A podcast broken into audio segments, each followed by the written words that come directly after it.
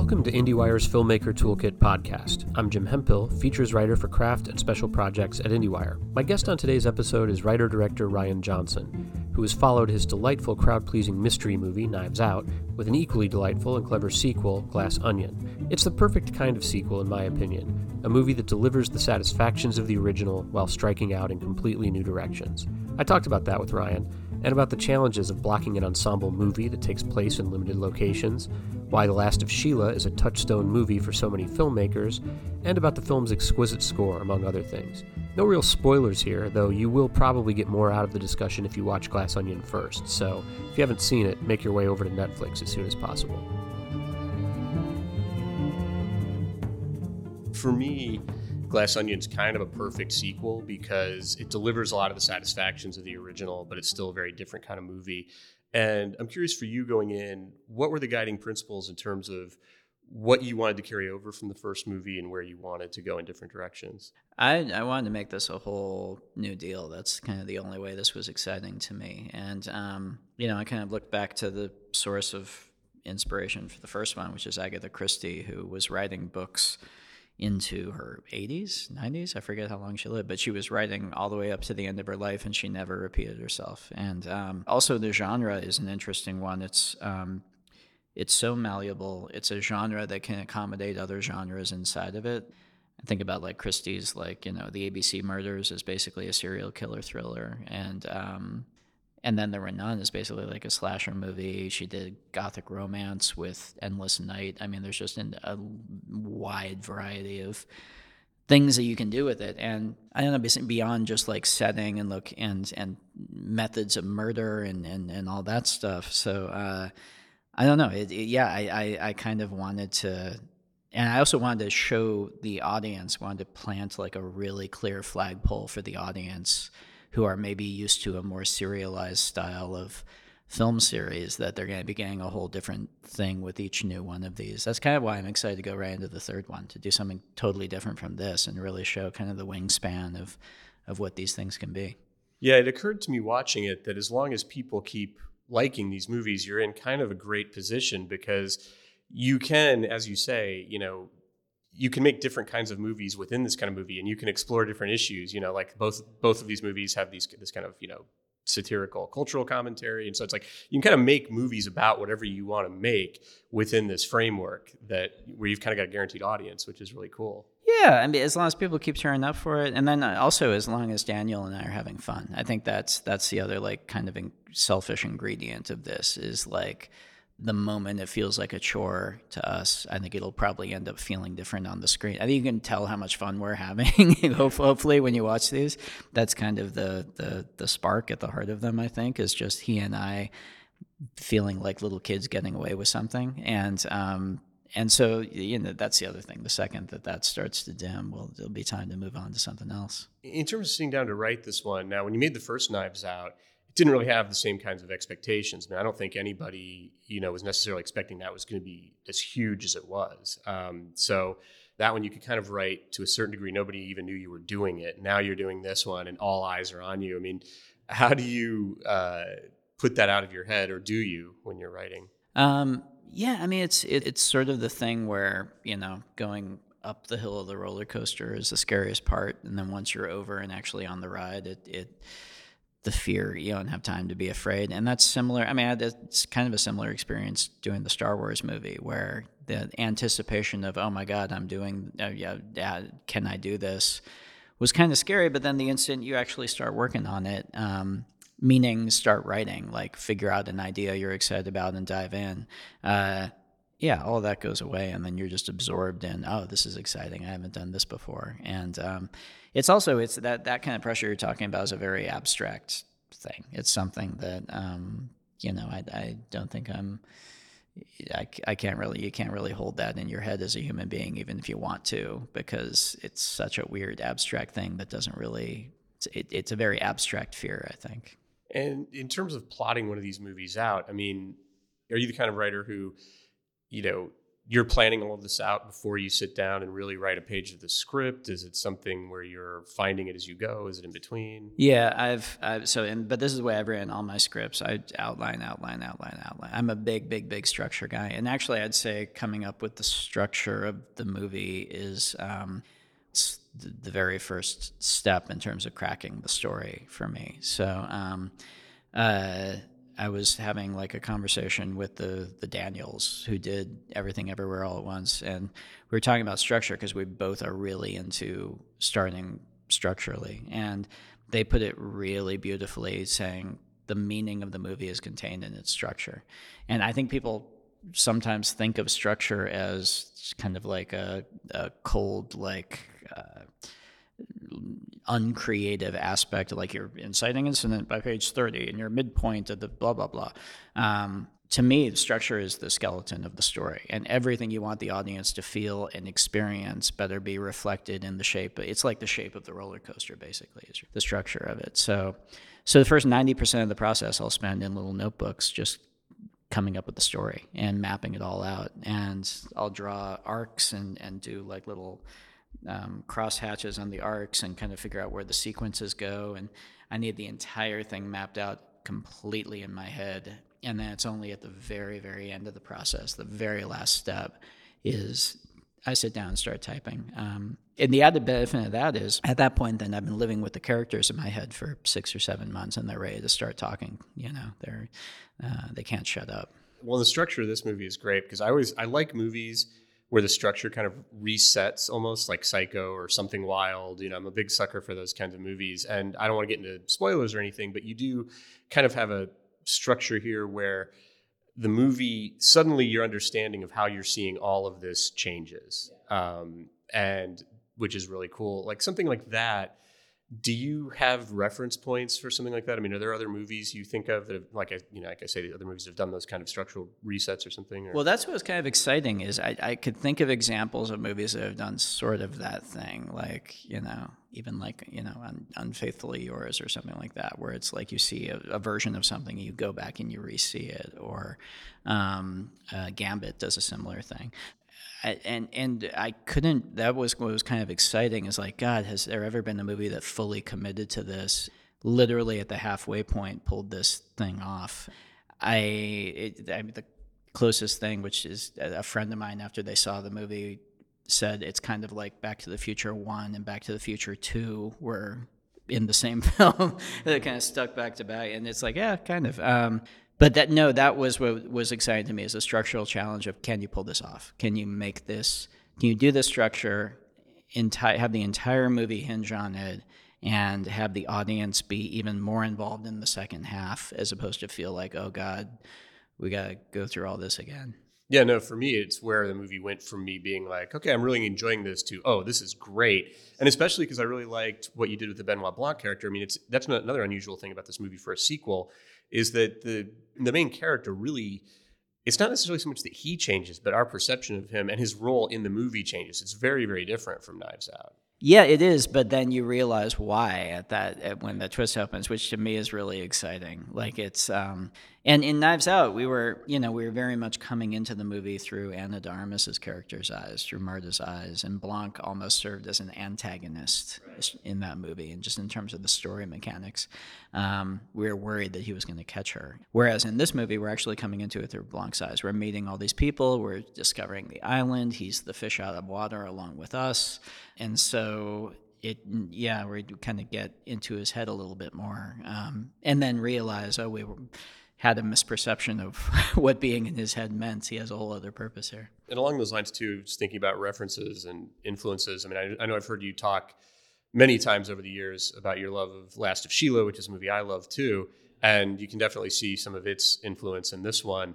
But I'm curious, why do you think filmmake, filmmakers love Last of Sheila? Like I've going back to the first director I ever met when I came out here to go to film school was Walter Hill, and he was talking about Last no of shit. Sheila, and this was 30 years ago. Wow! And I just That's it awesome. seems like directors love Last of Sheila, and, yeah. and I do too. But I'm just kind of I've always tried to figure out what it is about that movie that I don't know. I mean, I can talk about why I'd be curious to talk to to Hill and see like his. I, I be, but you're right. I think there's there's a couple things. I think the fact that it's kind of a hidden gem is nice. The fact that you can beat the drum for it and that it's a really good movie that in this very popular genre that not a lot of people still have seen.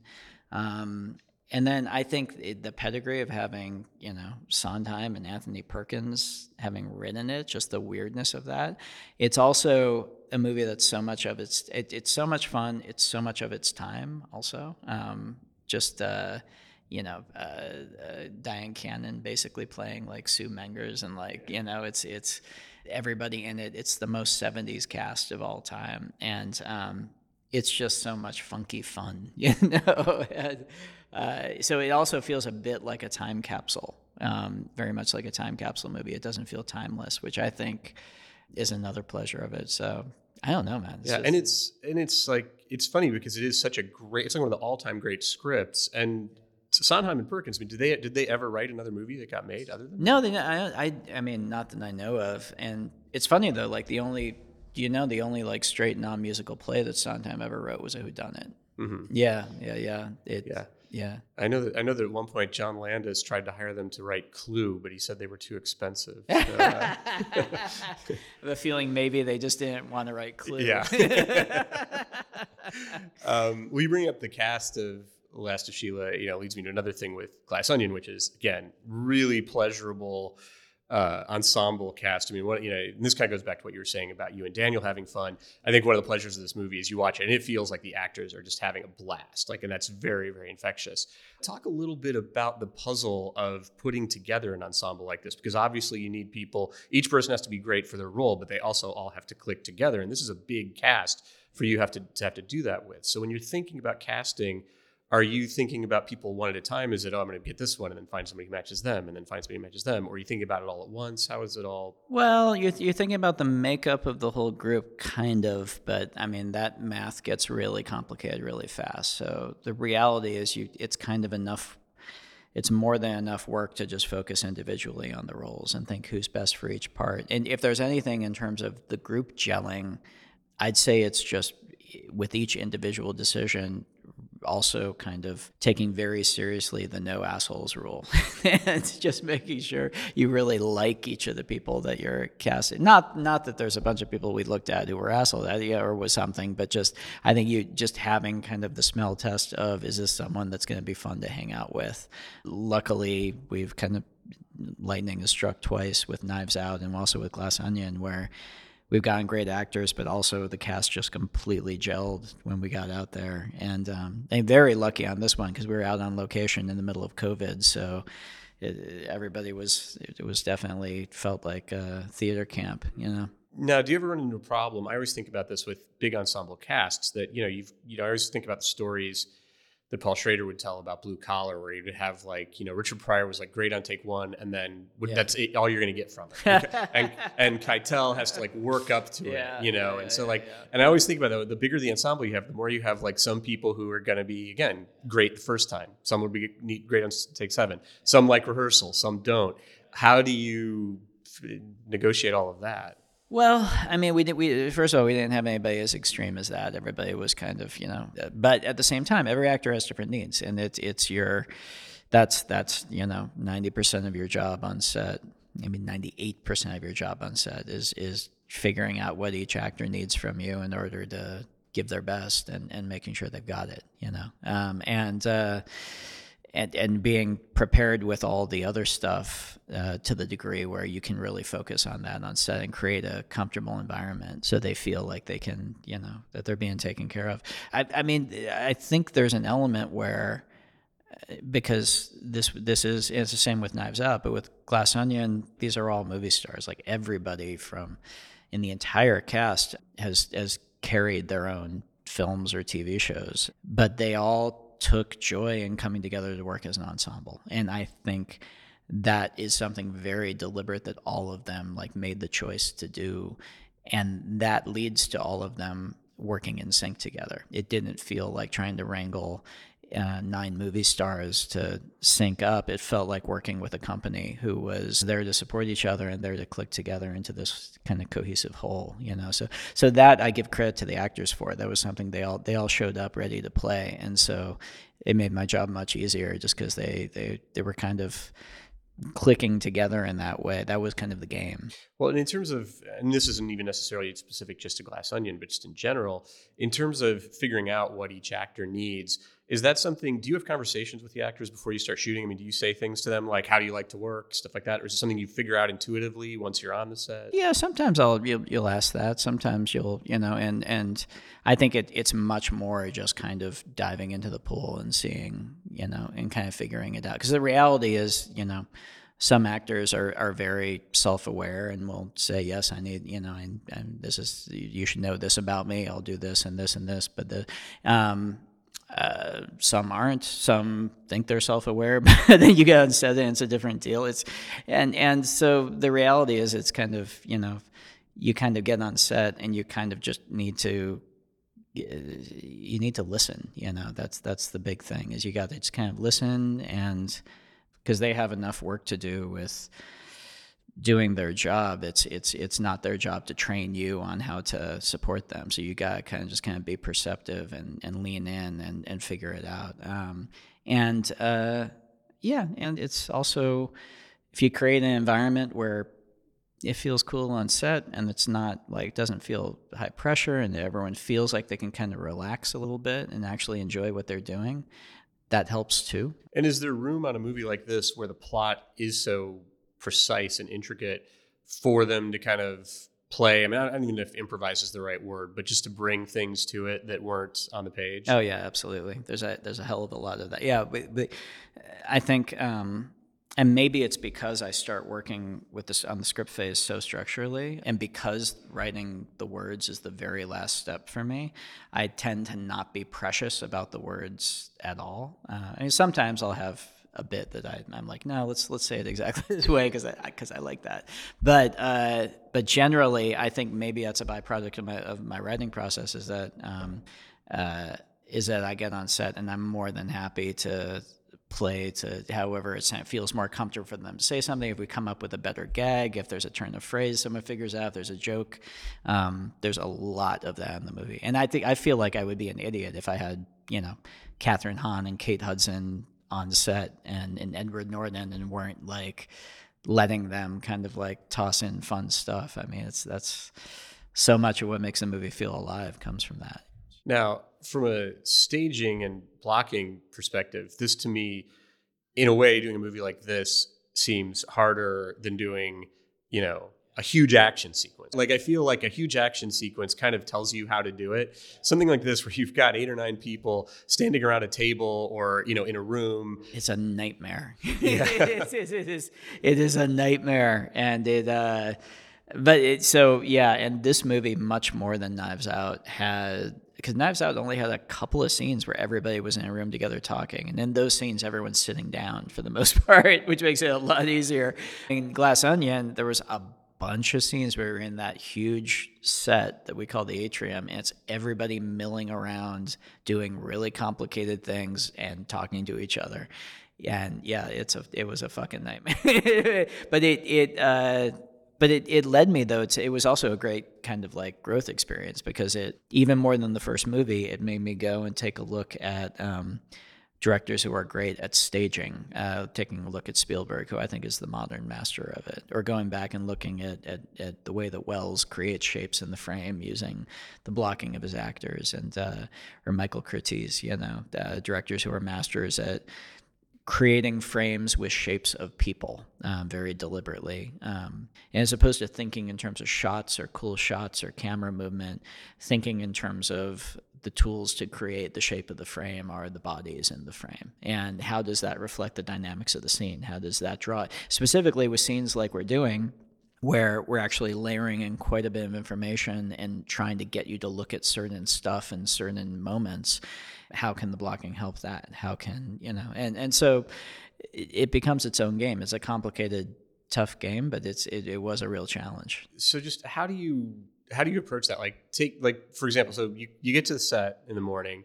Do you come in with a plan for that, or is it a thing where you see you bring in the actors first and see what they want to do? How do you? I yeah, I come in with a plan. I storyboard the whole thing, especially sequences like that. I'll come up in my head with because I'll know the set, I'll have walked the set, and I'll come up with like a rough idea for blocking and for staging and for where the camera will go and, and this and that. And then I'll bring the actors on first thing uh, before any of the crew have set anything up, and we'll do a blocking rehearsal where we'll kind of run through it. And I'll walk everyone through kind of what I was thinking. And then we'll play the scene. And we'll see if anything bumps, basically. We'll see if anything doesn't feel right. And you end up making adjustments. You end up coming with new ideas. You end up having to adjust your plan, but you're working off of that initial plan. So I, I don't, I think it would be I would lose my mind if I showed up on set without a plan, um, especially with something as complicated as that. Um, so, and it ends up being, I, I, actually should go back and look at the storyboards that I did. Usually, it, with some little tweaks, it ends up being pretty close to what I originally boarded.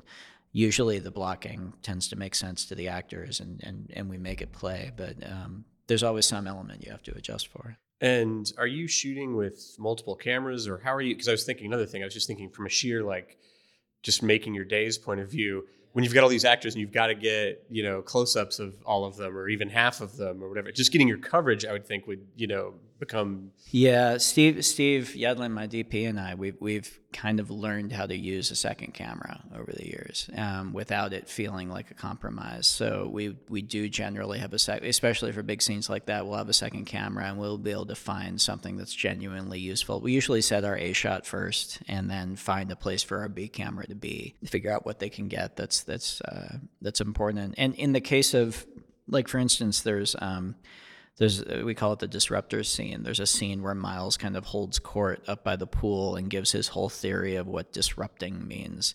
And that is a scene where everyone's sitting around in a circle. It's also a long scene that we had one day to shoot, and that was insane. It was crazy, um, and that was lots of planning, lots of great work from the actors being able to move quickly using three cameras actually and really strategically getting coverage with three cameras at a time on three different people including the scene where so that and that scene including both when uh, there's a whole section of it that kind of introduces Birdie. There's a whole section of it where Miles lays out his disruptors thing, and there's a whole section of it where Andy kind of busts in the middle and and you know uh, hands everyone their lunch, and and all of that we had one day to get.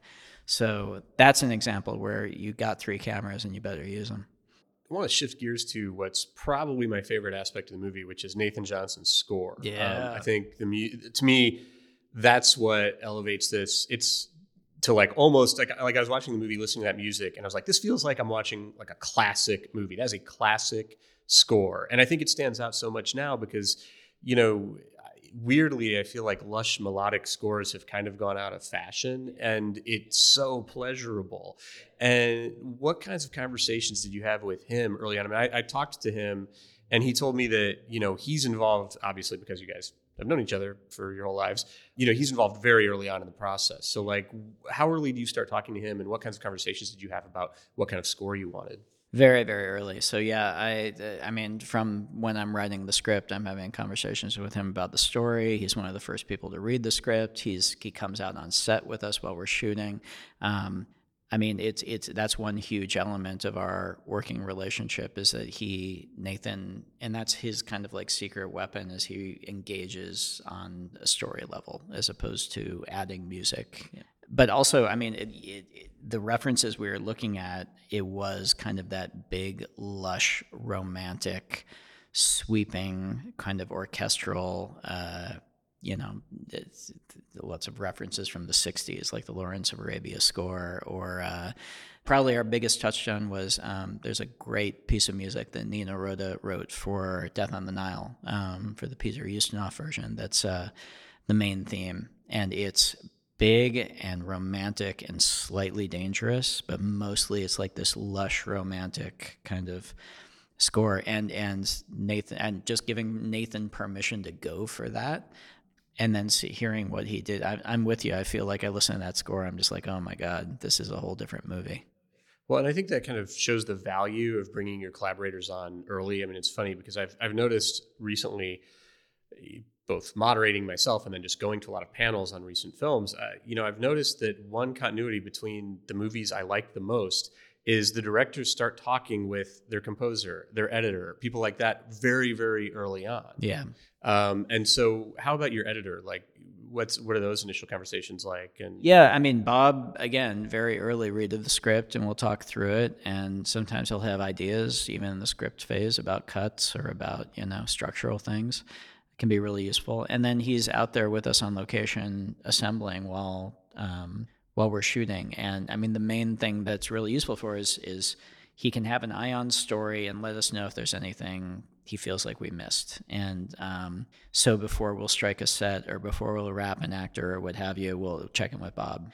It, typically, it won't be like, oh, you're missing this insert, you're missing that, because usually I've planned all that stuff out. But it'll be, we're missing this character's perspective on this scene. Um, and we could really use a shot from this character's POV of this other character doing this, because I think that's important. So he's, again, he's been in on the ground level, so he can be thinking on that story level and know kind of what's important to the thing. Uh, and yeah, that's the kind of collaboration you just you hope for. Well, and with a movie like this, you know, it's so delicate how you reveal information to the audience and making sure that they are, you know, they know what they need to know but aren't getting ahead of it. How do you retain during the editing process? How do you guys retain your objectivity about what's going to work for an audience, what's not? I mean, do you test screen these movies a lot, or Yeah, we do friends and family screenings. Like we have, we're in our T Street office right now recording this, and we have just a little screening room down there. It's like, but it seats like maybe 15 people. So, um, we'll do little groups like that. We'll, you know, we do at the end of the process do like bigger test screenings, proper ones. Um, the reality is, I mean, uh, it's tough with this small sample size. Um, you can get some useful information, but it's always hard. I think end of the day, it becomes a thing where you just kind of have to trust your gut and, um, and at some point lose all perspective entirely on what you're cutting and and panic and make decisions in, in blind fear. Um,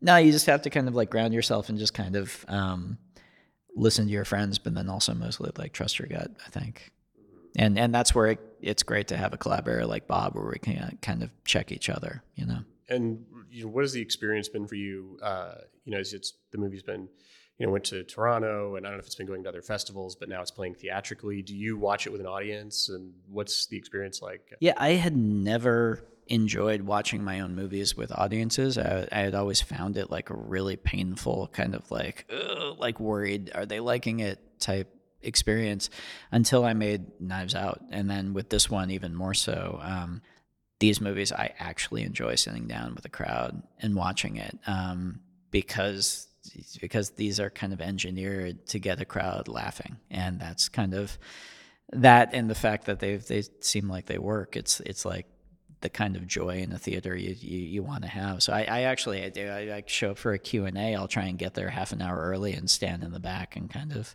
absorb the whole end sequence with the audience. Um, I find it really yeah really energizing actually. Great. So uh, I guess before I let you go, uh, when can we expect Knives Out three? Is that is that going to be your next movie? Uh, yeah, I'm going to. Yeah, I'm going to go go right into it. I'm actually been like, I thought that um, I it, that it might be healthy to do something totally different next. Um, but then the more I started thinking about like you know the ideas that I had, I, my brain just kept coming back to the next mystery movie, and uh, yeah, and so I, I have a couple ideas I'm excited about, and uh, I'm already starting to kind of chip away at it, and it's it's the most it's the most creatively exciting thing for me right now is figuring out the next one of these. So so yeah, I'll go right into it.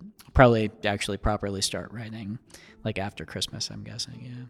Yeah, All right, perfect. Well, great. Well, this has been great, Rian. Thanks so much for thank uh, taking the time to do this. appreciate it.